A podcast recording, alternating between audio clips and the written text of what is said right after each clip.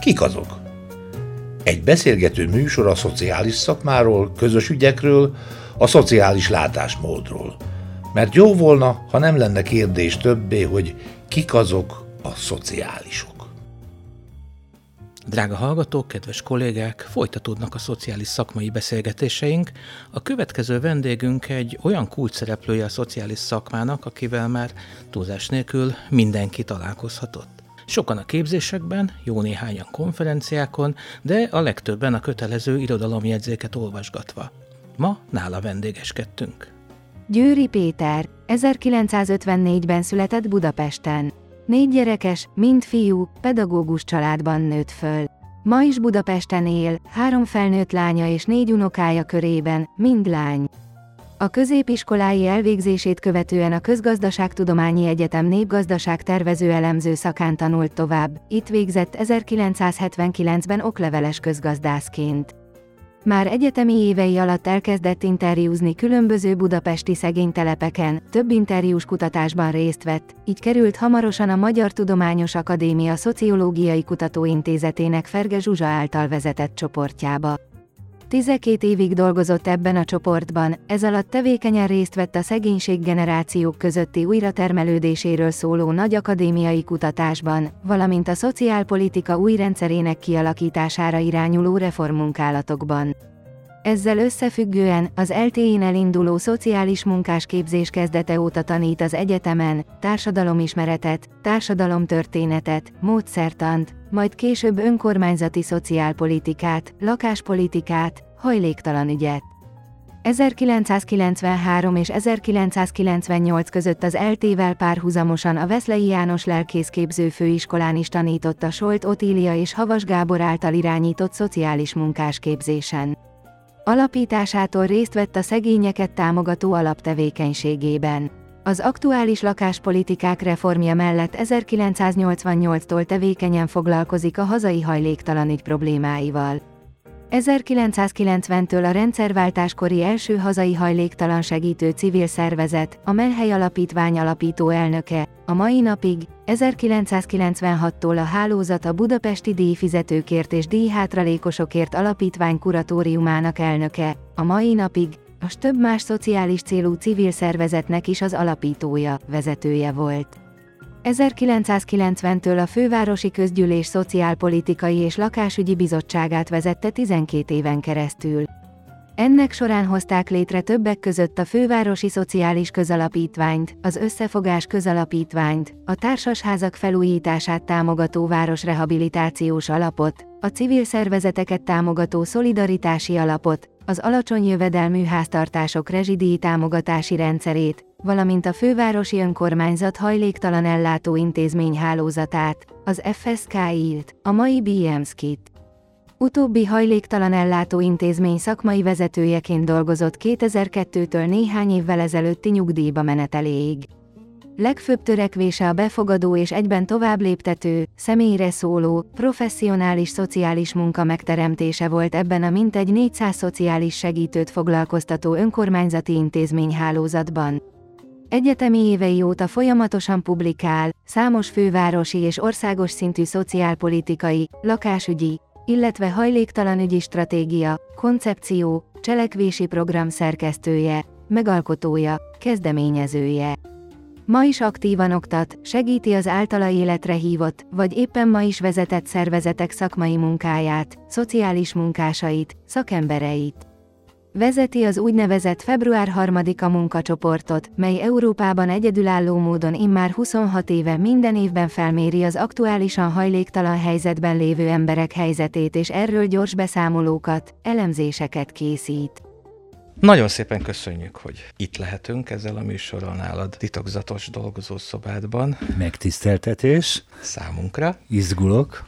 És szokásunkhoz híven kicsit az önéletrajzodban elhangzottakkal foglalkoznánk. Néhány olyan kérdéssel, ami szerintem főleg a fiatalabb hallgatók számára nem annyira biztos, hogy közismert, érthető, vagy egyáltalán értelmezhető. Például itt van egyből szakmaválasztásod, mm. népgazdasági tervező elemző. Ebből a tervező elemző is egy pici magyarázatot, a népgazdaság szerintem egy kicsit hosszabb magyarázatot igényelne, ami a 70-es években egész biztos, hogy mindenki által ismert dolog volt, de Ö. egyrészt mi ez, és miért ezt választottad? Na várjál, először is, amíg ezt se lehet tudni valószínűleg, vagy nem tudom, tehát ez, ez a Közgazdaságtudományi Egyetemnek az egyik szakiránya. Tehát én közgázra közgázra jelentkeztem, és közgazdász is vagyok egyébként, ezt azért büszkén jelzem. Okleveles közgazda, sőt mérlegképes könyvelő is vagyok, hogy igen, igen, igen. Na mindegy. Szóval, hogy, hogy erre, jel, tehát erre az egyetemre jelentkeztem, na most az nagyon egyszerű, valahogy nem volt ez ilyen szofisztikált, mint most ezek a mindenféle jelentkezési hisztik. Én, én egy alapvetően matekos krapek voltam, tehát matek tagozatot jártam végig a gimnáziumban is, kiemelt matematika tagozatot, és viszont borzasztóan szerettem a humán tárgyakat, mondjuk praktikusan a magyart és a történelmet. Na, szóval egy ilyen vegyes, vegyes felvágott voltam, és, és ez azt jelentette, hogy én nem akartam jelentkezni a műszaki egyetemre, mert nem csak, mert, mert ott gondoltam, hogy nem lesz, nem lesz magyar és történelem. És nem akartam jelentkezni, föl sem mehet, hogy jelentkezek a bölcsészkarra, mert ott meg elvesztem a matekot. És a közgáz volt az, ahol egyébként matematika történelem volt a felvételi, ez nekem stimmelt, azok számítottak azok a pontszámok, tehát ezért mentem közgázra, fogalmam se volt egyébként, hogy mi az, hogy közgazdaságtan. Én szerintem most már van valahol a fogalmam. Tehát egyáltalán nem családi példa, hanem így, így, így magadnak megrajzoltad, hogy, hogy ez, ez olyasmi lesz, ami Semmi családi azt. példám nem, nem volt. volt. Ugye apukám, anyukám pedagógusok voltak, de ilyen humán Ja, hát az, hogy matek, ezzel teljesen kilógtam a családból. Tehát, sőt, nem is akarom mondani, hogy hú, szóval, de nem, a szüleim azok mitikusan tisztelték, vagy ilyen borzadájjal, hogy hú, matek. Na mindegy. Az öcsém vagy a tesóim azok meg végképp, szóval nem búdácsoltak matekból. Szóval, úgyhogy, meg hát ez a közgazdaságtan, ez, ez, ez, ez, ez aztán végképp messze állt az egész családnak az érdeklődési körétől, úgyhogy persze jó, akkor menjek oda, és akkor azon belül meg volt egy-két szak, ami, amire lehetett orientálódni, ilyen váltgazdaságtan, meg nemzetközi, meg most nem tudom pontosan, ezek úgy már hallomásra sem érdekeltek engem, míg viszont a, ez, amit, na, ez a népgazdaság tervező elemző szak, erről lehetett tudni, hogy itt kell a matek. Tehát itt komoly része a matematika, és akkor ez tulajdonképpen olyan, mint most a, hát mint a ilyen nemzetgazdaság elemzés. Tehát itt ilyen, ilyen elemzünk és, és prognózisokat állítunk föl, hogy merre halad, merre kéne haladni az országnak, vagy mihez kéne hozzányúlni ahhoz, hogy jobban haladjon. Na most ez nem egyszerűen valami... És mondunk még egy bűvös szót. Igen. Az én fejemben ez úgy, úgy csapódott le, hogy aki itt végez, az megy az országos tervhivatalba, ahol majd jól megtervezik nekünk az életünket mondott te a mai fejeddel. Én szerintem akkor se tudtam még, hogy most 18 éves korom, és koromban, hogy van egyáltalán olyan, hogy országos szerfivatal, de, de azt akarom mondani, csak ha valaki teljesen ismerten ezen a területen, meg már, há, már még meg sem szóltam, és már ötször elmondtam, hogy matekos, hogy ehhez ilyen komoly matematikai elemzések is. Tehát betáplálunk egy csomó ö, ö, most mit mondjak, nemzetgazdasági adatot, amiket most várják, próbálok az újságból mondani, hogy mik, mik lehetnek ismerősök. Árak, a legkülönbözőbb árak, a GDP alakulása, a külkereskedelmi mérleg alakulása, a kivitel, beviteli, export, import mérleg alakulása, meg, meg az, az ipari termelés, na jó, befejeztem. Tehát egy rengeteg ilyen gazdasági mutatót be lehet táplálni tulajdonképpen ilyen Képletekbe? Igen, képletekbe, vagy hát tulajdonképpen matrixokba, uh-huh. már akkor is komputerekbe egyébként, és én már akkor a komputert is ismertem, tehát ezek ilyen uh-huh. nagy, nagy, komolyabb komputerekről van szó, nem a laptopokra. Igen, és akkor ezeken modellezni lehet azt, modellezni lehet azt, hogy hogy milyen ö, irányokat érdemes megtervezni, erősíteni, ö, ö, stb. Tehát például most, hogy ilyen teljesen népszerű, vagy ilyen fura dolgot mondjak, egyébként most komolyan azt, hogy most úgymond mondjuk Magyarországot úgynevezett akkumulátorgyártó nagyhatalommá tennénk, ezt nagyon komoly paraméterekkel be lehet modellezni, hogy ennek milyen igényei vannak, tehát miket igényel környezetileg, forra, erőforrásilag, mindenféle tekintetben anyag, ember, eszköz, stb. És a kimenetet is meg így lehet van, egészen tervezni. pontos, uh-huh. így van, egészen pontosan, és abszolút elég x százalékos biztonsággal modellezni lehet, hogy ez valóban, valóban, hogy mondjam, jó értelemben meghajtja-e a magyar gazdaságot, például növelheti-e az életszínvonalat, hogy ilyen egészen gyakorlatilag dolgot mondjak, vagy az adott régiónak a, a, uh-huh. a, a foglalkoztatottságát, életszínvonalát. Le, lecsapok az életszínvonal szabadra, tehát... mert hogy ez egy ez fontos. Köszönöm. Szerintem érthető az, hogy mi az, hogy tervezés, mi az, hogy névgazdaság, és Igen. hát nyilván ezt azért az életszínvonalhoz kapcsolódik, az szintén az életrajzodban mondod. Hát te már ebben az időszakban, tehát még, még itt a pályád elején szegény telepekre jártál, vagy szegény telepeken dolgoztál, vagy kutattál. Hogy kerül valaki egy olyan helyre, aminek a rendszer akkor még a létezését is tagadta? Hát nyilván kíván, egyébként alapvetően kíváncsiságból, meg azért én úgy éreztem, hogy engem szinte kézről kézre adtak, ha úgy tetszik, ilyen most mondhatom, hogy jó tanárok, de hát ezek... Itt az a matekos srác, aki nagyon jól tud számolni? Hát egyébként meg fogsz lepődni, meg fogsz lepődni, tehát tehát van olyan is, most bocsánatot kérek, hogy még, még ilyen furcsákat mondom, hogy gazdaságföldrajz, de például az előbb pont a példa az egy gazdaságföldrajzi példa volt, amikor az, azzal fejeztem be, hogy egy régiónak uh-huh. a, a, a, a jelene és jövője gazdaság, foglalkoztatással, jövedelmekkel együtt hogy alakul. Igen, ez egy gazdaságföldrajzi terület, ez rengeteg statisztika kell egyébként, és statisztikai jellemzés, és nagyon sokan ettől távol állnak, hogy, hogy így már számoktól is megijednek. Igen, és akkor tulajdonképpen gazdaságföldrajzon keresztül, mert engem ez nagyon érdekelt, és jártam is a legkülönbözőbb vidéki területekre akkor, és egyébként akkor is voltak kutatások ilyen foglal, például a női foglalkoztatás hiányosságai, tehát erre az emberek nem emlékeznek ma már, hogy milyen óriási probléma volt az, hogy rengeteg nő nem volt foglalkoztatva, tehát hogy kifejezetten állami eszközökkel kellett telepíteni rengeteg helyre ipart, meg hadd nem mondjam el, TS melléküzemágakat, hogy a nők egyáltalán jövedelmez jussanak, és akkor ezeket kutatni is kellett, hogy hol milyen jó és rossz megoldások vannak. Tehát hogy lehet javítani például a nők foglalkoztatottságát, és ezzel keresztül a családok életszínvonalát. Most ebbe az embert már ilyen három, három harmadéves közgazdász fiatalként is ilyen kutatásokba, vagy ilyen feladatokba bevonták. Egyébként dolgozatot is kellett róla írni. Nos, akkor ezen keresztül, a gazdaságföldrajzon keresztül, így a területi, tehát a gazdaságnak, az éle, az embereknek a lakás, lakásviszonyai, jövedelmi viszonyai, ezen keresztül így eljutottam tulajdonképpen város szociológia, akkor úgy hívták, most is így hogy akkor van egy olyan, hogy város szociológia, ami nézi ezt városon belül, tehát nem is csak ilyen régiók, meg városon belül, és akkor így...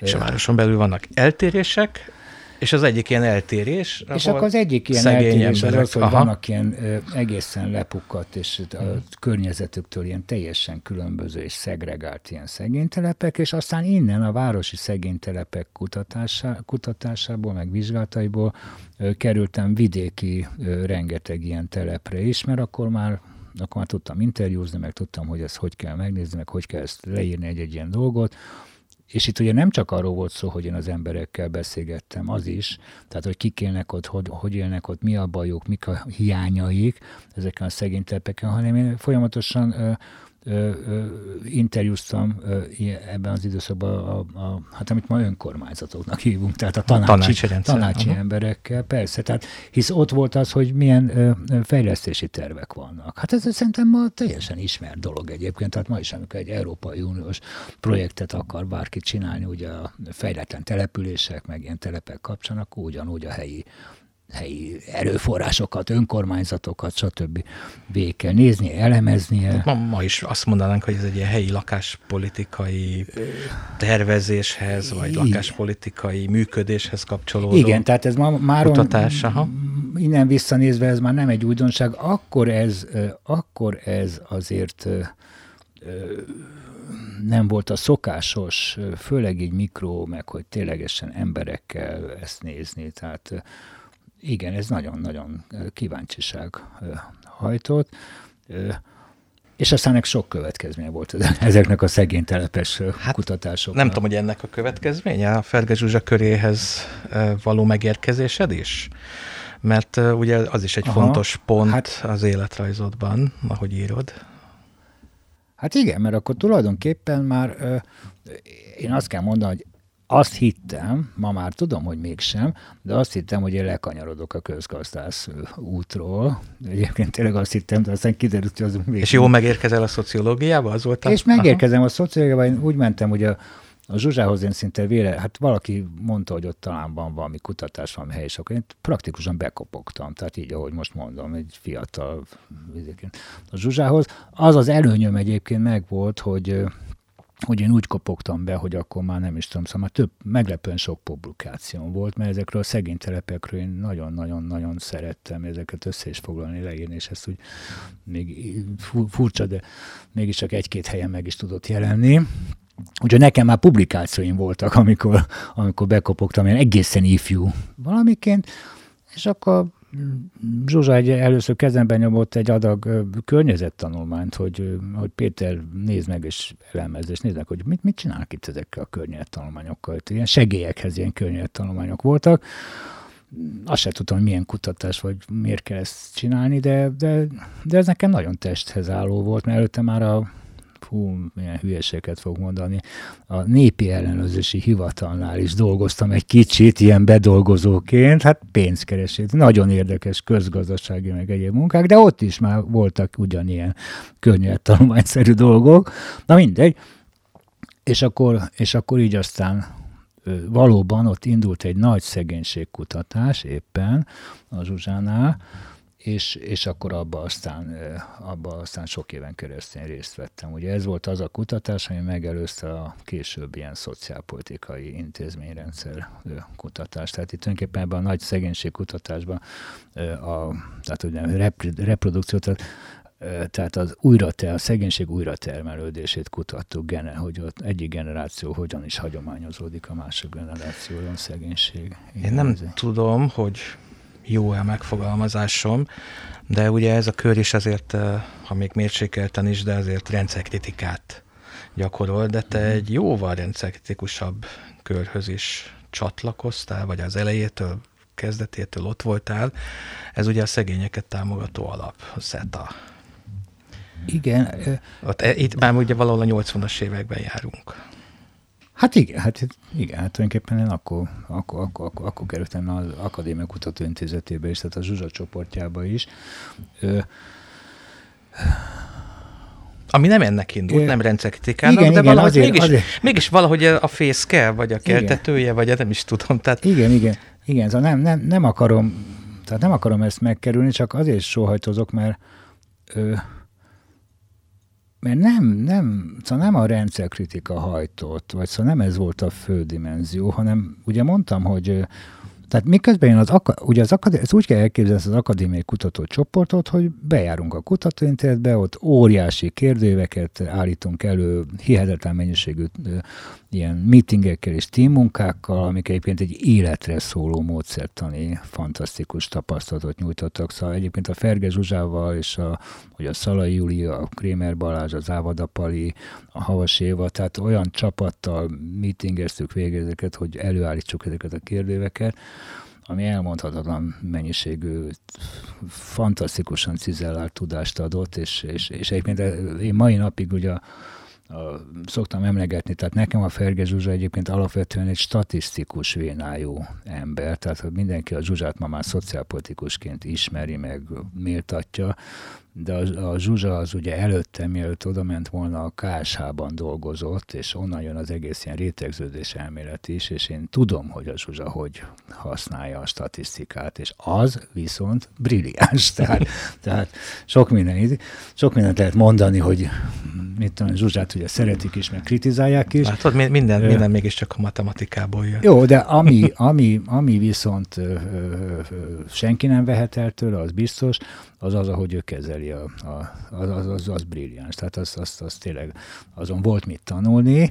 Ö, ö, igen, na tehát, ö, jó, de ezek ilyen tevékenységek. Miközben én már előtte, és aztán folyamatosan is melléküzemákként, hogy úgy mondjam, én jártam a telepekre és interjúztam. Most abból egész egyszerűen az jött, hogy amikor elkezdett, hogy alakuljon meg egy ilyen SETA, meg stb. Ugye a SETA is úgy alakult meg, tehát ez a szegényeket támogató alap, hogy voltak más olyan szociológusok is, akik esetleg nem az akadémiánál dolgoztak, vagy dolgozhattak, akik jártak ezekre a szegény telepekre interjúzni. Ugye ott volt a Kemény Istvánnak a cigánykutatása, ami nagyon fontos. Tulajdonképpen abból jön, tehát a Lengyel Gabi, a Havas Gábor, a Soltotilia, maga a Kemény, tehát ők cigánytelepekre jártak már bőven, és hát ott egész egyszerűen, hát az az igazság, most irulok pirulok, de, de mások nevében is irulok pirulok, ott bizony a módszertani könyvek legszigorúbb előírásait megszegtük. Kénytelenek voltunk megszegni. Tehát szerep, szerep, mert ugye a, a, a kérdező, megfigyelő szociológusban még csak kérdez, jön, megy, kutat. Csak nem beavatkozóvá váltatok. Hát nem lehetett eljönni ezekről, ezekről. Tehát egy csomó családtól, telepről nem lehetett úgy eljönni, hogy, hogy hát oda azért mégiscsak kéne valami cipő, valami téli kabát, a gyereknek valami olvasókönyv, igen, de ez ma már, ha ezt hallja valaki, és így elgondolja, hát be, adományokat gyűjtöttek, szétosztottak, ez egy nagyon szép civil dolog, de hát nem ilyesmi, hanem még csak ehhez hasonlósan nagyon történt akkoriban. Hát vagy nagyon titokban történt, vagy szóval nagyon konspiráltan történt. És ezt így kellett nektek is konspiráltan? Nem, ezt mi nyomor, nem. Nyomor negyedekbe elvinni az adományokat? Nem, ezt mi vállaltuk. Ez volt valószínűleg a szetának a, a, a külön, különbség a többi. Na azért voltak egyébként, most nem akarom fölsorolni, egyébként főleg egyházi hátterű abszolút titokban kellett csinálniuk az ilyen segítségeket, de ez egyrészt ez egy tudatos volt, aztán már egy vállalt, másrészt igen, egy transzparens. Tehát igen, ez egy transzparens segítségnyújtás volt, a SETA megalakulás. Na, itt azért voltak viták a megalakulástól, de megalakuláskor, de azért mindenképpen az volt, Mármint, hogy például a transzparenciára vonatkozóan. Mert a szetát csak olyan emberek alakították meg, akik segíteni akartak közvetlenül embereknek adományokkal. Tehát az volt a feladat a szetában, tehát nekem is az volt, hogy adományokat gyűjtünk, és adományokat nyújtatunk el ezekhez a szegény, egyébként alapvetően szegény telepű, ez nem volt kizárók, lehetett telepi, nem telepi, de nagyon szegény embereknek. Ez, ez a szeta. De azon már volt vita, de aztán hát ez gyorsan eldőlt, hogy ez mennyire legyen transzparens. Igen. Úgy döntöttünk, hogy ez legyen transzparens, most a transzparens ebben az esetben viszont abban az időszakban azt jelentette, hogy akkor tessék, akkor föl, föl is mutatódott az, hogy Magyarországon bizony vannak szegények, akik egy szocializmusban is ö, ö, úgy kell, hogy éljenek, hogy hát borzasztóan, és hogy ilyen segítségre masszívan rászorulnak. Tehát ez volt benne, és ez az, ami aztán, ha úgy tetszik, ellenzékinek számított abban az időszakban, és ez volt az, ami olyan értelemben rendszerkritikusnak számított, hogy a, az a rendszer az azt mondta magáról. Hogy ilyen nincs. Igen, hát nem tudom miért mondta magáról, szóval ez egy ilyen... És ilyen, ilyen nagyon, nem egy, nagyon egyszerűsítve... dolog, nyilván legitimitásához hozzátartozott. Ti megláttátok, gondolom, hetente, havonta hát, milyen rendszer, de van. Hát Tehát, van. Hogy, hogy igazából... Igen, ennyi, igen. ennyi a mondás, uh-huh. hogy van. Egyébként később is ez volt a fura mondás, tehát amikor 87-ben én kimondtam azt, a, vagy le, lenyilatkoztam, a, akkor még, vagy nem akkor még, hát most mondjuk nyílt vezetésű HVG-nek, hogy Magyarországon vannak hajléktalanok, így ezzel a címen jelent meg, hogy Magyarországon vannak hajléktalanok, hát ez én borzasztó rendszerkritikusnak hangzott, tehát ettől sok mindenki ott a hanyat vágta magát. Tehát 1987, tehát ezt nem lehet ma elképzelni, vagy nem tudom, hogy el lehet-e képzelni, tehát egy egypártrendszert el tud-e ma valaki képzelni, eh, ahol, eh, ahol egész egyszerűen eh, nem szabad bizonyos szavakat kimondani, mert azok nincsenek. És akkor az ember kimond egy olyan hülyeséget, ma bocsánat, hogy Magyarországon is vannak hajléktalanok. Tehát ez borz, ez, nem a rendszerkritika volt benne az alapvető indítatás, az már egy következmény volt, hogy nem kellett volna megsértődni, nem be kellett volna ismerni, hogy ez van, meg az van, és akkor tenni is kellett. Na, Értelek nyilvánvalóan, de ez egy nagyon nehéz szembenézés. De azért ezben lehet, hogy van, Lehetett vannak volna. ismerős momentumok ma is, azt hiszem sajnos, szóval, de ez egy másik. Kimondható kérdés. és nem kimondható szavak. Az a jó, hogy ez a podcast azért a béke kis szigete, és itt kimondunk mindenféle nem. mondatokat, meg szavakat, de értelek szerintem. Várjál, nem csak, a, várjál, de nem csak az, hogy kimondható vagy nem kimondható, hanem az, hogy ha valamit tulajdonképpen teljesen triviális vagy köztudott tényt kimond az ember, akkor az átpolitizálódik. Amit a te kérdésed volt, hogy ez rendszerkritikus. Hát nem, ez az, nem, nem az volt a szándék, de így van, így van. igen, tehát, hogy ö, ö, ö, igen, erre ma, akár mai napi példát is tudnék mondani. Tehát, hogy, hogy az ember azt tulajdonképpen kimond dolgokat, mert tényszerűen vizsgálja, vagy és akkor azt úgy veszik, hogy minden kormány vagy rendszerkritikus. Pedig hát egyszerűen csak ezek, és itt nem, sajnos nem a kimond, ne, ne akadjunk meg itt, mert nyilván nekünk sem az volt a lényeg egyébként, hogy kimondjuk, hanem az volt a lényeg ugye, hogy valamit tenni kéne, hogy ez ne így legyen. Így van, de ez egy nagyon-nagyon erős dolog, tehát hogyha valamit tagadunk, hogy nincs, mondok egy párhuzamot, azt lehet mondani, hogy a és ne is a szociális rendszert, vagy az egészségügyet. Magyarországon az egészségügyi rendszerrel nagy problémák vannak. Igen. Ebben a mondatban nagyon könnyen bele lehet kötni. Mi az, hogy problémák, mi az, hogy nagy, mi az, hogy vannak, tehát bár, bármelyik szegmensébe, vagy felbontom és elemzem ezt a mondatot, bele lehet kötni, ez igaz. Nyilatkoztad, és mondjuk az se semmi, hogy a HVG meg lehozta, tehát így megjelhetett ez a kifejezés. Hát 87-ben már lehozta. Hát jó, az, az, az már egy erős, erős De ez egy független olvadás, a HVG, de... tehát nem véletlenül hozta le. Tehát ők egy relatíve független. 87-ben én a magyar néphadseregben a gyalogsági elsóval való tömegoszlatást gyakoroltam, úgyhogy ez, ez Érdekes a, világban éltünk. A, visz, a viszonyok azért azok nagyon-nagyon így van, érdekesek voltak. A szetának én az, azt gondolom, hogy ez, ez egy egészen biztos maga a tevékenység is, de, de inkább az, ahogy ez a fajta figyelemfelhívó és a, a problémára ráirányító feladatai vannak, de, de ilyen feladatot azért még más területen is vállaltál. És hogyha már a hajléktalanságról beszélünk, akkor egy, egy, egy témát mindenképpen egy picikét vesézzünk ki. Hát azért mégiscsak megteremtetted, picit ugrunk az időben, nem túl sokat, Igen. de egy picikét. A február harmadika tevékenységcsoportot, ez munkacsoport hivatalosan, mert hogy készül minden évben egy felmérés az év leg, statisztikailag leghidegebb napján, február 3-án, ja. és mi nagyon szerencsés helyzetben vagyunk, ugye a Semmelweis Egyetemen a, a, a különböző évfolyama, évfolyamainknak a Gurály Zoli mindig eljön és mm-hmm. elmeséli az éppen mm-hmm. aktuális mm-hmm. onnan mm-hmm. kinyerhető információkat, de nagyon úgy tűnik nekem, hogy ez például hogy ezt minden évben megcsináljátok következetesen, hosszú évtizedek óta, ez ad egy folyamatos felszínen tartást. Ezt, tehát nem jöhet el az a helyzet, hogy hát lesz egy korosztály, vagy egy nem, generáció, Igen. aki mondjuk nem is hall erről, hogy mi az, hogy hajléktalan, vagy mi az, hogy és akkor nem is mondok hmm. ilyeneket, hogy csöves, meg, meg mit tudom én, utcán élő, vagy hát akkor hall róla, hogyha a, mondjuk a politikai közbeszéd ezt úgy megkívánja, de úgy nem hall róla, ja, ahogy, ahogy ti elemzitek. Magyarul például egy egyetemen, hogy ezt meg tudjuk mutatni, azt én egy nagyon, nagyon fontos érdemnek, és egy nagyon, nagyon fontos dolognak tartom. De hát e, e, ezt is ti találtátok ki, és hát, nem ma. Hát nem ma, hanem 25 évvel ezelőtt. Ugye most idén volt a 25. pont.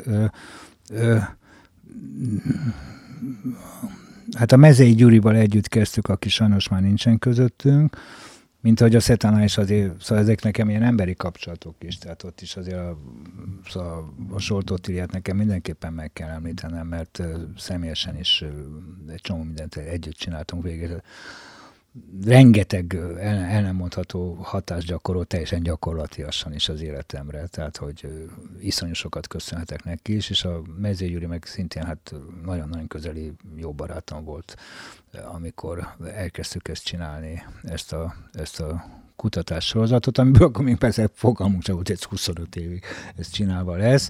Ö, ö, hírt akartunk adni arról a, a közvéleménynek, hogy, hogy, hogy mi van ezekkel az emberekkel. Kik ezek, kik ezek az emberek egyáltalán, mert mindenki ilyen... Kik azok a hajléktalanok? Csövik, hajléktalanok, ilyen borzadály, meg, meg, meg mindenféle rengeteg, aztán félelem, aztán előítélet, aztán az ismeretlen től való félelem. Tehát egész egyszerűen hírt is akartunk adni, ez mindenképp egy fontos cél volt, ez mai napig is így fönnmaradt ez a cél, tehát hogy évről évre hírt adjunk most már ugye nem arról, hogy most el kell borzadni, vagy nem, vagy hogy vannak hajléktalanok, hanem, hanem arról, hogy, hogy hogy alakul a magyar hajléktalanság összetét, a hajléktalanság összetétele, tehát hogy nagyon-nagyon alakult az elmúlt most már ugye 25-30 év alatt ami nagyon változó, és nagyon jó, hogyha kap erről egy képet, méghozzá egy megbízható, tehát egy bemért, empirikusan alátámasztott képet, tehát nem egy érzületet, vagy egy benyomást, ugye ezzel nagyon sok bajunk van hogy az utca embere is ilyen benyomásokból él, és akkor jó ehhez hozzátenni mindenféle megmért adatokat, információkat. Ez ma is fontos ez a hírtadás, de, de aztán egy, nem, egy elég rövid idő alatt, mert hogy a Mezégy is, én is, más is, aki részt vett ebbe a csoportba, és ma is így van, változik a munkacsoport tag, tagsága, hogy úgy mondjam, de a többség az mindig az ellátórendszerben dolgozókból adódik, tehát azok, akik eh, ebben ezzel, ezzel foglalkoznak, mint szolgáltatók, és ezért nagyon hamar kialakult az, hogy nekünk is szükségünk van tulajdonképpen ilyen megbízható információkra, mert mi is, én is, de hát aztán a minden, szóval a szociális munkások is, tehát a, mindenki a saját benyomásai alapján tájékozódik, ami nagyon fontos, meg a személyes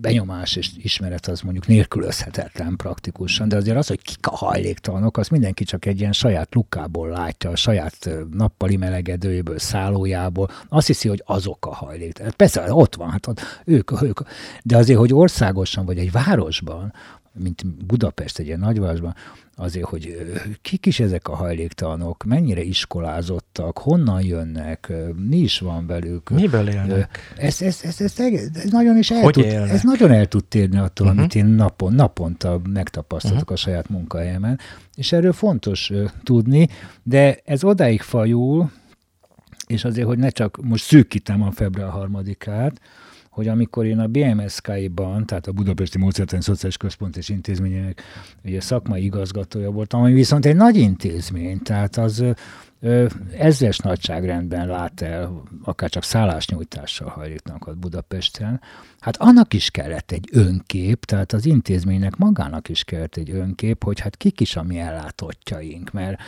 mert ott is ugye a legkülönbözőbb szálló részletek, részlegekben a legkülönbözőbb emberek vannak, de hogy úgy, úgy egyáltalán hogy alakul az a nép, népesség, azok az embereknek a karaktere, ahhoz nekünk is kellettek adatok. Aztán az egy külön fejlemény volt, hogy amikor jöttek az Európai Uniós pályázatok, tehát 2004-5 magasságában, Hát kiderült, hogy ezt hogy kérik is ezeket. Tehát, hogy, tehát, hogy ő, ő, ők ehhez, ő nekik ez kiinduló feltétel, hogy tulajdonképpen egy helyzetképet, egy, egy, egy, egy valamit szolgáltassunk, és akkor kiderült, hogy ez, amit mi elkezdtünk így bemérni, ez a legjobban, legjobban használható eszközrendszer az intézmények pályázataihoz is, tehát ezek, ezek az évenkénti felmérések, mert ez a, ezek adnak, hogy most statisztikailag összeállítható, és egyébként érzékeny képeket, tehát ezek nem csak ilyen egy-két dolgot tartalmaznak, és aztán megint egy következő szakaszban meg kiderült, hogy amikor a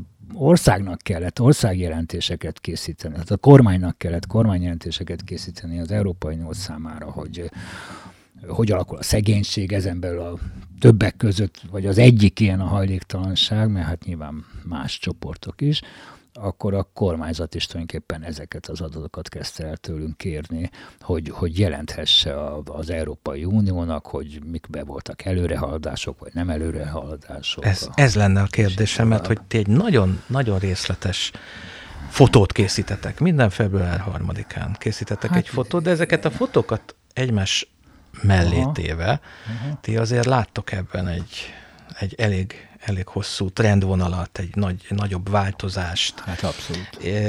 Hol vagyunk most a 25 évvel ezelőttihez?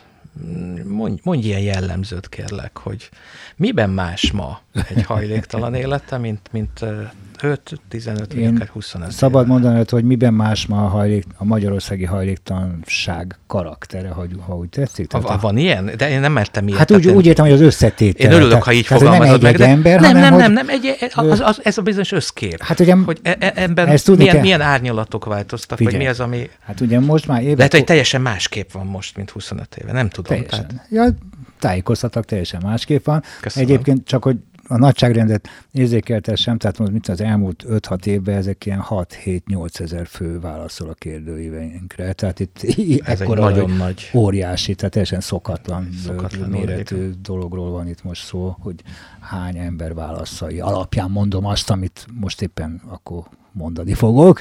Ö, nagyon röviden összefoglalva amit én fontosnak is tartok, hogy óriási, óriási változás a 90-es évekhez képest. A 90-es években Imre, és te is emlékezni fogsz, ö, tulajdonképpen én úgy fogalmazok, hogy egzisztencia vesztettek voltak azok, akik hajléktalan, akik ott hajléktalanságba találkoztunk velük. Ez azt jelentette, hogy volt korábban családjuk, biztos, rendszeres munkájuk rendes ilyen kockaház, vagy nem kockaház lakásuk. És ezt elvesztették a 90-es évek elejé válság hullámaiban, amikor rengeteg ember, tehát százezes nagyságrendbe kerültek utcára emberek, olyan emberek, akik előtte teljesen tervezték, szervezték az életüket, gyárakban dolgoztak, volt keresetük, amit elvesztettek egyik napra a másikra, utcára kerültek, nem volt olyan szakmájuk, amivel újra tudtak volna hirtelen kezdeni, és akkor ennek következtében szétment a család, hadd nem mondjam el, esetleg italhoz nyúltak, ugye, konfliktusok, keresett hiánya, és aztán így aztán kipenderültek a lakásból is, stb. Hm? És tulajdonképpen azt kellett tapasztalnunk, csak ilyen kicsit ironikusan, vagy mai napig is fura, hogy amikor mi például akkor elkezdtük csinálni aztán később a felméréseket, akkor azt tapasztaltuk, hogy magasabb az iskolai végzettsége a hajléktalan helyzetben lévő embereknek, mint a magyar populációnak, mert a többségük azok ö, rendes, szakmunkás végzettségű ö, tulajdonképpen kis, korábban kis egzisztenciák voltak. Kicsit ez, biztos Ez karakteres, életet. karakterisztik, uh-huh. hihetetlenül félelmetesen megváltozott. Ma ö, Ma nem egzisztencia vesztettek, hanem egzisztencia nélküliek. Én így, ebben a, magamnak így foglalom össze. Tehát ma a többsége azoknak, akiket ma hajléktalanként láttok, vagy akikkel segítünk, gondozzuk, a többségüknek soha, de soha életükben nem volt rendszeres, biztos munkája. Soha, de soha életükben nem volt felépített családja. A többségnek. Ö, soha nem volt olyan, hogy rendszeres jövedelm, és hogy nem volt lakása. Nem, tehát nem, nem volt saját önálló lakása. Lakott valahol hajléktalanság előtt. Bizony, soha, soha nem volt önálló. munkásszállókon, szívességű. Soha nem volt önálló élete. Nem volt egy önálló életvitele. Egy egzisztenciája. Egy Ugye egzisz... innen jön ez az egzisztencia. Vesz... Tehát nem volt, amit elveszítsen ilyen szempontból, mert nem volt, ami fölépüljön. Uh-huh. Tehát nem volt egy megépült egzisztencia. Most innen segíteni, úgymond visszaéleszteni Hát az ugye igen, az azt a feladatot jelenti, amikor találkozunk azzal, igen, találkozunk azzal a hajléktalan segítésben, jó, igen, itt vagy 30, nem tudom hány évesen, és akkor most próbálj meg beiratkozni megint az általános iskolába, mert azt mégiscsak el kéne végezni azt a nyolc osztályt, amit te soha nem végeztél még el. És akkor be kell ülni így, 30 valahány évesen, szétment élettel, vagy soha nem szervezett. Jó, oké. Okay. Vagy azt kell csinálni segítőnek, hogy akkor álljunk egy rendszeres munkába, mert még végre sikerült egy munkát is szerezni, miután már egy nyolc általános után egy OK és tanfolyamot is sikerült végigcsinálnunk, bár te soha iskolába rendszeresen így nem járhattál. És akkor álljunk egy rendszer, amit te soha nem csináltál, mint rendszeres munkát, hogy reggel fölkeljünk, és akkor innen, és mindezt miért? Azért, hogy legyen egy biztos rend, egy családod, ami nem is volt, tehát nem is nincs róla tapasztalatod. Tehát ez egy egészen más segítői feladvány, borzasztó nehéz, tehát elmondhatatlan, sokkal, me, sokkal másabb, az is, az is nehéz, amikor a 90-es években ilyen 40 éves, 40-50 éves megépült szakmunkásokkal találkozik. Egy kicsi, incifinci szociális munkás, hogy így mondja, egy ilyen emberrel, aki végig dolgozta az addig életét, és get, stb. stb. És és akkor most... É, világos, és de hogy ő az a földön fekvő, aki, de ő, ő, aki, őnek, akinek volt egy időszak, amikor járt. Ó, és azért őt azért visszasegíteni és, egy ilyenbe, azért az még volt lehetséges. Egyébként... Na. Föl kell segíteni, és újra azt a néhány lépést kísérni. Ez, Ez is egy varázslás. Klasszikusan milyen szép. De, de most, az... mostani helyzet azt mondod, hogy olyan, hogy valóban csak az a fekvő helyzet van az ő mintájában, és Hát a valami túlzás, egész más helyzet az az, exist, az, a, az, a, az a nem, nem összeszedett uh-huh, és világos. nem rendszerezett uh-huh. helyzet van. Olyan tapasztalata neki az életében nincs. Most akkor ugye ez nem mondjuk el a hátterét, a hátteret, tehát az elmúlt 10-20 évet, ami vagy 20-30 évet itt Magyarországon a rendszerváltás után, ahogy ez, ahogy ez alakult ezeknek az embereknek. Igen, és akkor még ami ugye ezzel aztán együtt járt, hogy hogy, hogy hihetetlenül megváltozott még az az össze, ilyen demográfiai összetételés a magyarországi hajléktalanságnak, tehát ma ténylegesen sokkal idősebb, betegebb, munkaképtelenebb és pszichológ, pszichiátriák is érintettebb emberek azok, akik hajléktalanok, ami egyébként egy újabb változásnak a következménye, az utóbbi 5-10 évnek a változásnak a következménye, amikor viszont most már 5-6 év óta, több év óta olyan szívása keletkezett a munkaerőpiacnak, mert rendkívül nagy munkaerőhiány támadt Magyarországon, hogy tulajdonképpen az épkézláb embereket, azokat szerencsére mégiscsak elvitte a munkaerőpiac. Igen, még azzal kevés iskolázottsággal is, igen, tényleg, még azzal kevés háttérrel is. Ez a brutális munkaerőhiány annyira... Aki, aki valamennyire munkára fogható uh-huh. volt,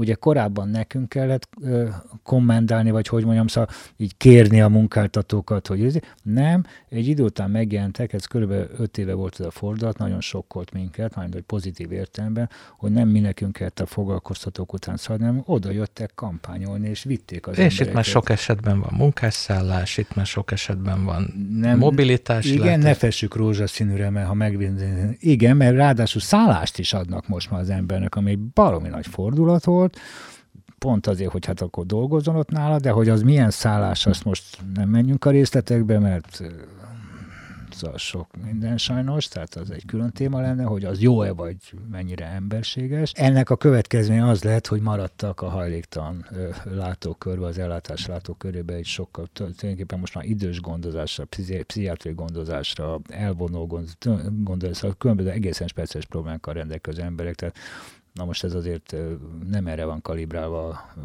az egész hajléktalan ellátórendszer, hogy, hogy ezeket a hiányokat pótolja. Igenis. Nagyon. Ennyit így dióhéjban. De nagyon köszönöm, hát ez egy nagyon, egyrészt plastikusan, és szerintem ez, ezt a változást nagyon jól leírva. Egy olyan kérdés van standard módon a beszélgető partnereimmel abban az esetben, hogyha régebről, vagy már korábbról ismerjük egymást, hogy Emlékszel, hogy mikor találkoztunk először? Hát én azt Neked nem kell, mert te egy oktató hogy, voltál. Igen, én azt mondom, hogy te diák voltál. Én Tehát meg ott én ültem tudom. a 30x, nem tudom én, társ, társam mellett, és bejöttél önkormányzati szociálpolitika Aha, órát tartani az eltén. Ezen az ilyen záró témám az életrajzot kapcsán hány fele oktattál? te még nem tudod, de a podcast bevezetője az úgy hangzik, hogy okay. egy olyan emberrel beszélgetünk most, aki egyébként nagyon sokan a szakirodalom jegyzékből ismernek. Kicsit Jó. visszacsatolok arra, Szent hogy sokat publikált el, igen. igen. De ez így is van. Hiszen számos kérdésben, ez, ez tagadhatatlan, mert egyrészt megalapozó, tudásokat is összeraktál, és ezeket meg is osztottad szerencsére. Merre fele megyünk, szociális szakma, hogyha onnan nézzük, ahol te mondjuk eddig oktattál, akikkel te találkoztál. Van-e ebben valami változás ebben ezekben az elmúlt évtizedekben? Provokatív és kicsit bugyuta a kérdés, mert én is látom, sok hogy van. kérdés jönre. Tehát én vigyázom, én tanítottam interjú technikát is, mint, hisz tulajdonképpen csupa olyat tanítottam, hogy önkormányzati szociálpolitikát is az előbb említett, hogy ott találkoztál velem. Én csak olyan, mindig csak olyat tanítottam, amit gyakoroltam előtte. Tehát én az a tanár vagyok, aki nem a másik három könyvet elolvassa, és vagy ja Isten, még az előadás előtt még gyorsan elolvasom azt a fejezetet, és bemegyek oktatni. Nem, én csak olyat vállaltam mindig tanítást, és olyat, amit magam gyakoroltam, és azt adtam át, annak akár elméleti, akár gyakorlati tudását. Ilyen volt az önkormányzati szociálpolitika is, hisz önkormányzatban is lehúztam ugye 12 évet, ott is azért találkoztunk, tehát 12 évet, mint szociális, meg lakásügyi bizottság elnök, és, és interjút technikát is azért tanítottam, mert hogy említett, ugye telepi interjút, tehát millió interjút csináltam, és nagyon szerettem, és a, mindegyiket nagyon szerettem egyébként. És akkor ezeket átadtam, mert hát egész egyszerűen kényszer, belső kényszer volt, hogy hát miért tartsam meg a magamnak, szóval ez, ez áthat. Másképp nem is tudok kiállni egyébként diákok elé másképp, mint sem, hogy csak csak olyan, olyanról beszélek, amiről saját magam is megtapasztaltam, és, és, és tudom. Uh-huh. Vagy feltételezem, hogy valamit tudok róla mondani, valami hasznosat. Aminek ez minden megtapasztaltam, ez nem egy ö, ö, ö, hogy mondják ezt, tehát nem egy győzelmé, nem tudom, vagy egy öröm. Tehát megtapasztaltam, az azt is jelenti, hogy hogy megszenvedtem, hogy, tud, hogy elkövettem a hibákat, tehát hogy, hogy látom, hogy nagyon sokat kellett nekem tanulnom, hogy, hogy mit nem például azt mondjam neked, hogy jól tudok interjúzni. Szóval az nem így magától születik. Vagy az, hogy önkormány, mondtam 12 évig szerintem négy év volt nekem tanuló idő volt egyébként. Tehát négy, az nagyon sok, tehát négy év, tehát nem jól csináltam. Nem tudtam, hogy hogy kell csinálni. Négy év kellett, hogy megtanuljam, hogy hogy, hogy lehet azt jól csinálni. De aztán szerintem nem csináltam aztán rosszul, de, de ezért tudom a buktatókat. Ki, kialakítottál egy ilyen gyakorlati központú Igen, ami elméleti is, tehát ami nem duma, hogy, hogy mert uh-huh. mindig fontosak a, a tehát a tehát az, hogy az embernek mi a célja, mit akar elérni, az miért akarja azt elérni, tehát miért, és az hogyan, na hogyan, na az, az egy izgalmas. És hogy ne veszíts el a hogyan közül, közben a célt, az, az nem könnyű. Tehát, és kell kompromisszumokat kötni meg, szóval nagyon sok minden gyakorlatban megtanulni. Kell türelmesnek lenni például, ezt, ezt nem tudom, hogy a mai napig megtanultam, mert azt hiszem félig meddig, szóval én nagyon türelmetlen vagyok. Az ember azt gondolja, hogy azt a célt azt itt és most el kéne érni, és meg kéne tudni csinálni. Azt elviselni, hogy, hogy összeomlanak rendszerek. Mármint, hogy úgy értem, hogy amit az ember csinál, mert azért számos intézményt, meg szerintem nagyon érdekes dolgokat létrehoztam, amik aztán megszűntek, megszüntették, hadd nem mondjam el. Ezt, ezt, ezt, Vagy vagyunk ezzel néhányan. Ezt, ezt túlélni egészségesen, és nem keserűen, tehát hogy uh-huh. ezt is megtanulni. Vagy azt is megtanulni, ugye, mert nem csak létre, hanem vezettem is számos dolgot, tehát hogy, hogy megtanulni elszakadni.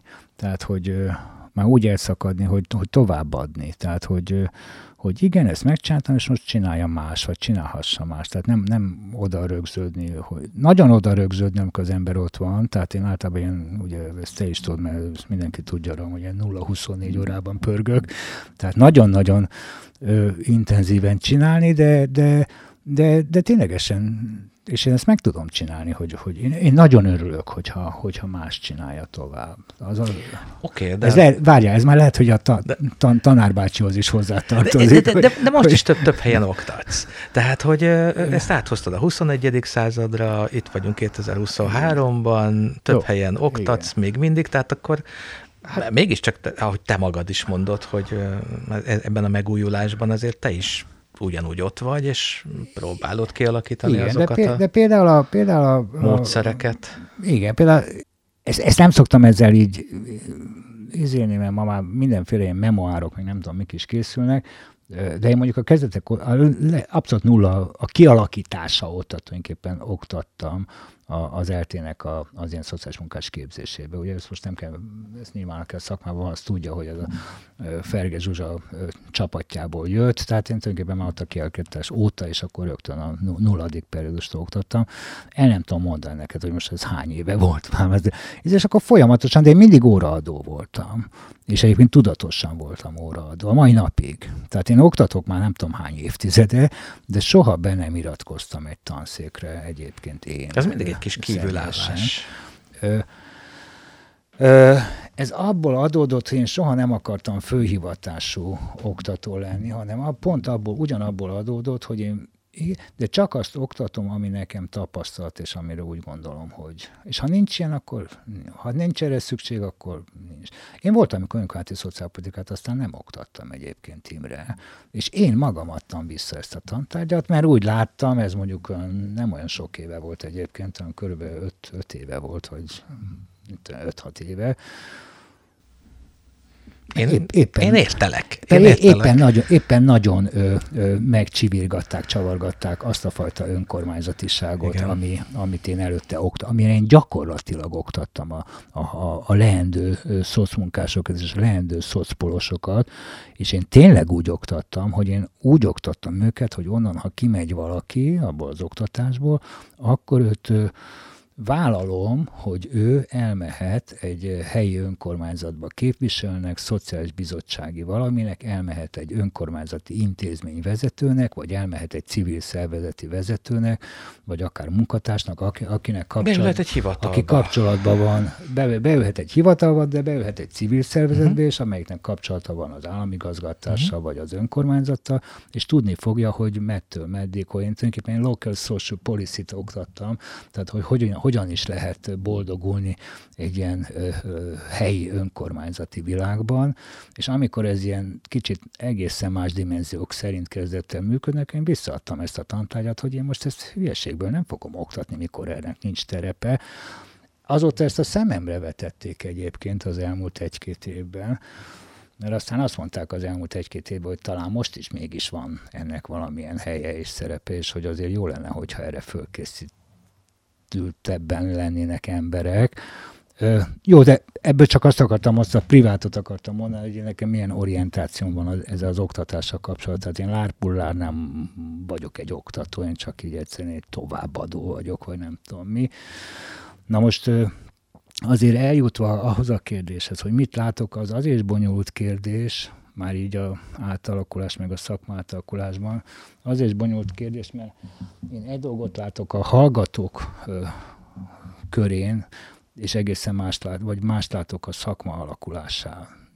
Mert azért a hallgatók körében, hát azt kell mondanom neked, Imre, hogy, hogy rengeteg rengeteg nagyon jól motivált és, és jófejű hallgatóval lehet most is találkozni, Ö, nyilván évfolyamonként, meg iskolánként ez meg szóval véletlenszerűen változik, de viszont mindig beleütközünk abban, most akár a jó képességű hallgatók, és jól motivált, és segíteni akarnak, és különböző szinteken akarnak segíteni, szóval hát ezt te is ismert, hát a legkülönbözőbb, de nagyon pozitív orientációkkal, ö, és mindig abba ütközünk, hogy mi van, hogy amikor kimennek terepre, ugye előutóbb ki kell menni terepre, akkor ott egész más van, mint ami az oktatásban van, pedig én nem, én nem a tankönyvet olvas, oktatom Imre, tényleg nem, és nem normatívan oktatok, tehát én a legtávolabb áll tőlem.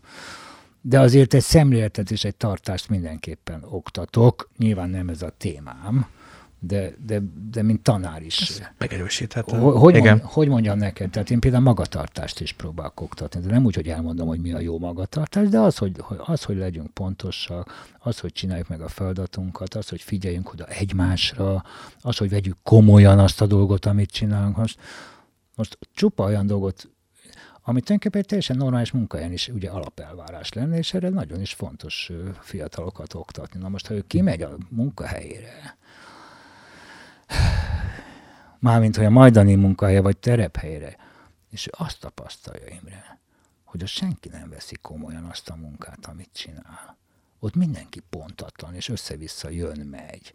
Vagy ha íze, akkor inkább a pontosság az, ami szigor-migorban merül ki, és semmilyen tartalmi megbeszélésre nem kerül sor, hogy ott nem, nincsenek tímülések ma, 2023-ban amikor te is tudod, hogy ugye tímülések nélkül ugye ezt a szakmát nem lehet gyakorlatilag csinálni. Tehát az, hogy összedugjuk a fejünket és megbeszéljük a számos nehéz kérdést és akkor nincsenek tímülések. Vagy az, hogy esetleg dirigens a vezető, és hadd nem mondjam ezt mindenféle borzasztóságok. Tehát tulajdonképpen másokat tapasztalnak, és nyilván így kell megpróbálni nekik erőt adni, hogy mégis, mégis nem menjen el már nulladik ponton a, a kedvük a szakmától, és merjenek el elhelyezkedni benne és akkor jönnek olyan problémák, ugye, hogy jaj, akkor találtam egy civil szervezetet, ott milyen jó a hangulat, és akkor én oda akarok menni dolgozni, és akkor közepeg az önkormányzati segítő helyen, ahova bement mondjuk ilyen gyakorlatból, ott meg milyen rossz a hangulat. És akkor jön ez, hogy most a civil az mennyivel jobb, mint és akkor jönnek ilyen álmok. Amit én nem osztok. Most nem sorolom fel fárasztásként, hogy hány alapítványt alapítottam és vezetek a mai napig, és egy civil szervezeti manos is vagyok. Csak az a probléma, hogy évtizedeket dolgoztam hajlő hajléktalanügyben, meg egyéb ügyekben is, önkormányzatnál is, és én bőszen vallom, hogy mindegy, mindegyik, nagyon, mindegyik nagyon nehéz terep, de egy önkormányzati intézmény is tud jó lenni. Tehát nekem olyannal nem lehet jönni, hogy definitíve egy önkormányzati az rosszabb, mint egy civil. Hát ez, ez, ez nem így van. De nagyon sok függ a menedzsmenttől, nagyon-nagyon sok. Ez viszont tényleg tapasztalat. Ezt meg Valósz, tudom erősíteni, valószínűleg több függ a Még, még egy a... állami intézmény is tud jó igen, lenni. Tehát Ez nagyon a szektorális hovatartozástól, tehát hogy több függ a, a konkrét emberektől és a menedzsmenttől és a, a, annak, a, hogy képességeitől, egy bármilyen. Na, igen, úgyhogy, és akkor viszont itt van maga aztán a dolgozó szakma. Szerintem szerintem ilyen hősi küzdelmeket. Szerintem igazából hősi küzdelmek, vagy most mondhatnám azt, hogy végjáték, de azért ez nem végjáték, remélem. Szerintem most már hősi küzdelmeket küzd a szakma, és, és én kerülni akarom azt, hogy itt valami kormánykritikába csúszak bele, de nem azért, mert egy félős gyerek lennék a mai autoriter kormánynál, nem vagyok, picit sem vagyok félős, csak, csak mélyebbek a problémák csak az a probléma, hogy mélyebbek, még mélyebbek a problémák. Én nekem az a meggyőződésem és tapasztalatom, ez egyébként mérések alapján is, tehát nem, nem egyszerűen ilyen benyomásom, hogy a magyar lakosság, és most így ilyen nagyon általánosat mondok, mert nagyon sokféle ember van, én ezt pontosan tudom, de érdekes módon mégis úgy általában, szóval általánosítva, a magyar lakosság igazából nagyon sok tekintetben az értékeit, értékeit, az absz- absztrakt értékeit tekintve ö, tradicionális, és egyébként én úgy fogalmazok, hogy egy, egy keresztény gondolkodású lakosság, amiben benne van egyébként a segítés. Benne van. Ez ezer dologgal be tudnám bizonyítani, de most ezt, erre nincs időnk. Ö, és ez nagyon elmondhatatlanul sokat segít egyébként abban, hogy egy ilyen szegény és intézményhiányos országban, mert sok tekintetben szegény és számos intézmény hiányzik, mégiscsak valamennyire lehet élni, és az ember, és a, és a pottyanna az ember ki a hálóból. Tehát lehet, hogy a szociális háló, mint hivatalos, intézményes háló nagyon is lukacsos, de az informális háló, az sokkal-sokkal sűrűbb szövés, szövésű, mint amiről itt bárki bármit szokott álmodni vagy gondolni. Tehát ha az nem lenne az a, az a lakossági háló, az a lakossági segítségnyújtás, most nem nagybetűkkel, hanem kis everyday, akkor már nem is tudom, akkor szerintem itt már, itt már ilyen ősemberek rohangálnának egymással, tehát itt már teljes borzasztóság lenne. Tehát tehát itt vannak olyan egészen mélyen fekvő értékek, amik a magyar történelemben végig húzottak, sok hánya, a magyar, hányattatott magyar történelemben így végig húzottak, mint mérétegek, és amik egyáltalán megtartották és fenntartották a, a és itt tartottak még sok embert, meg stb. Úgy élhető volt valahogy persze, nehezen. És az a egyik legnagyobb probléma, hogy én, hát határozottan ez a meglátásom, hogy ezeknek az alapvető, egyébként soha nagyon ki nem mondott értékeknek neki mentek, és folyamatosan támadás éri ezeket az alapvető értékeket. Ennek a legegyszerűbb megfogalmazása, hogy ne legyek ilyen misztikus, az maga a gyűlölet és a gyűlöletbeszéd. Ez egy romboló hatású, és akkor ennek még vannak egyéb cizelált a formái. Ez egy rom, nagyon, tehát ez mérétegeket rombol, és hogy jön ez ide? Ez úgy jön ide, Imre, hogy, hogy korábban nagyon sok ember, aki a szakmában dolgozott, előtte képzésbe volt, vagy ilyen-olyan képzésbe, stb., hozta magával azt a nem tudatos értéket egyébként, hogy valahogy bizonyos helyzeteken megpróbálunk segíteni, segítőkezet nyújtani. Nagyon rossz intézményi körülmények között ezt azért jegyezném meg, mert az intézmény szegény, a vezető esetleg nem jó, meg ott az önkormányzat, meg a metta, meg szabályozó, meg stb. stb. Ez a lehetetlenül rossz körülmények között adott eset, de van jó körülmények között, de sokszor rossz körülmények között. De mégis hozott magával egy ilyen értéket, amivel valahogy akkor ottan boldogult, hogy mégis azt úgy érvényesített, tudta úgy, úgy fű alatt, úgy, úgy a, a rendszer problémák alatt. És ezt azért valamilyen elismerés vette körül, akár csak családi. Lehet, nem hivatalos, nem hivatalosról beszélek, már mit tudom én, a tanács. Sosem, volt, akar, sosem volt erős.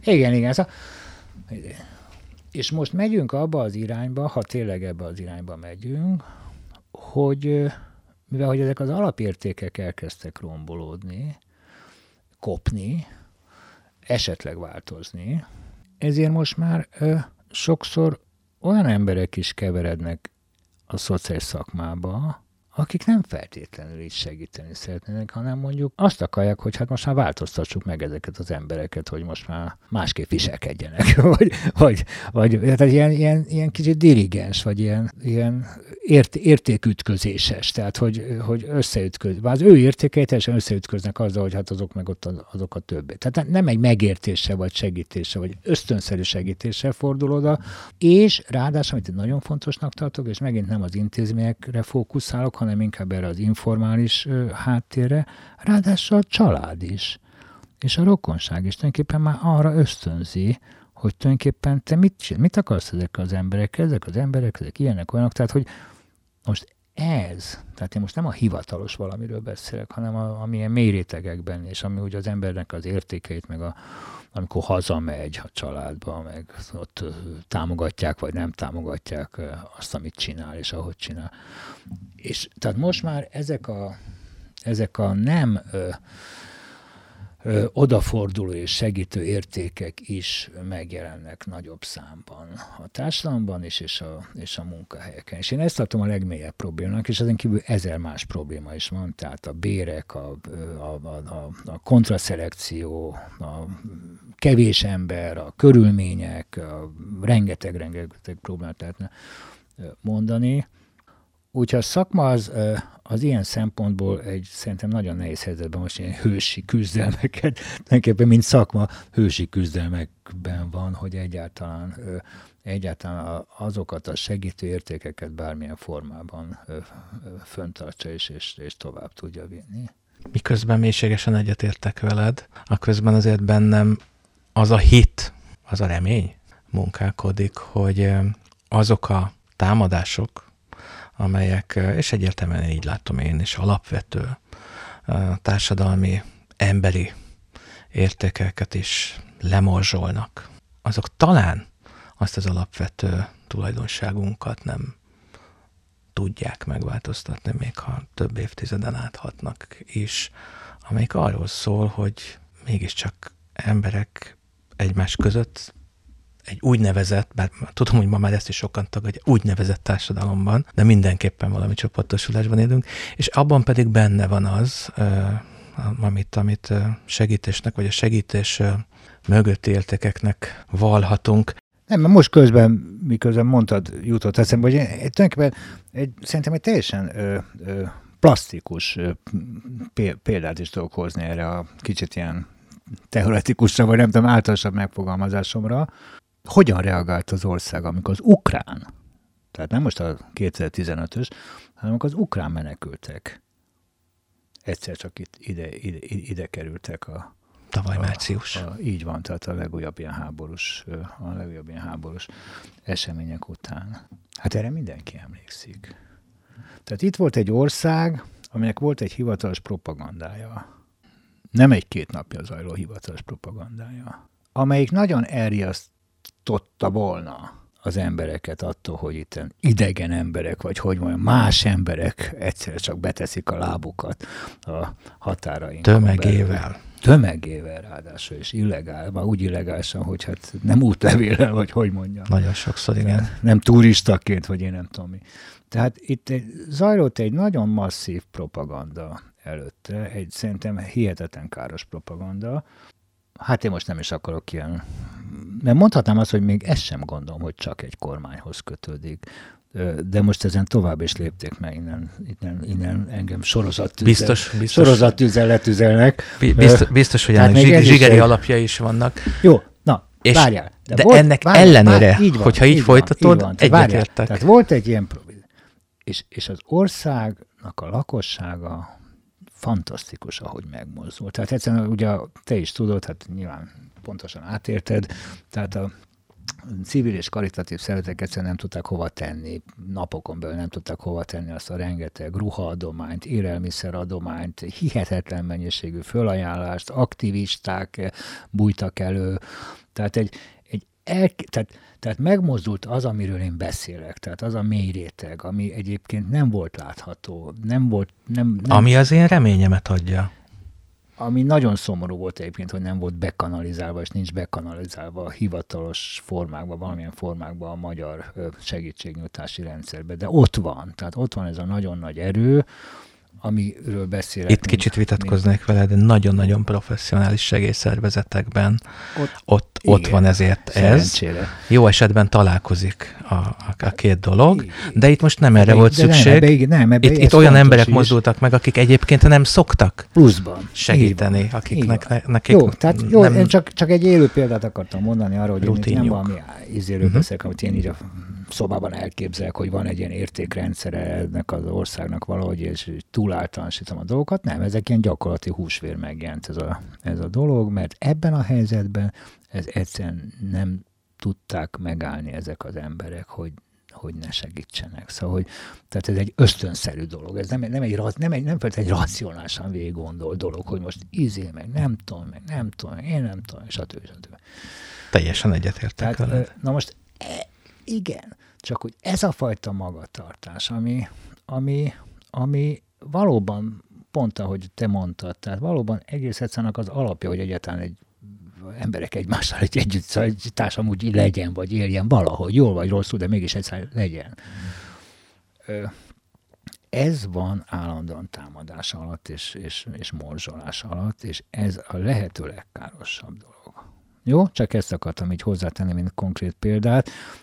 Most azzal együtt, hogy itt számos-számos-számos ilyen gyakorlati fájdalmat, meg problémát említhetnénk így, amit szoktunk is a szakmával kapcsolatban, de ez egy olyan ö, ö, támadási felület, ugye, ami, ami a legveszélyesebb, hogy, hogy mi lesz a, a szakmának a jövője, és akkor azt most így ilyen jövő, jövőből látó, vagy ilyen nem tudom miként, jósokként. Orákulum? Nem, nem, így van, most nem tudjuk megjósolni, hogy most akkor ez merre fog haladni, lehetnek reményeink, bőszek vagy visszafogottak, ezt majd meglátjuk.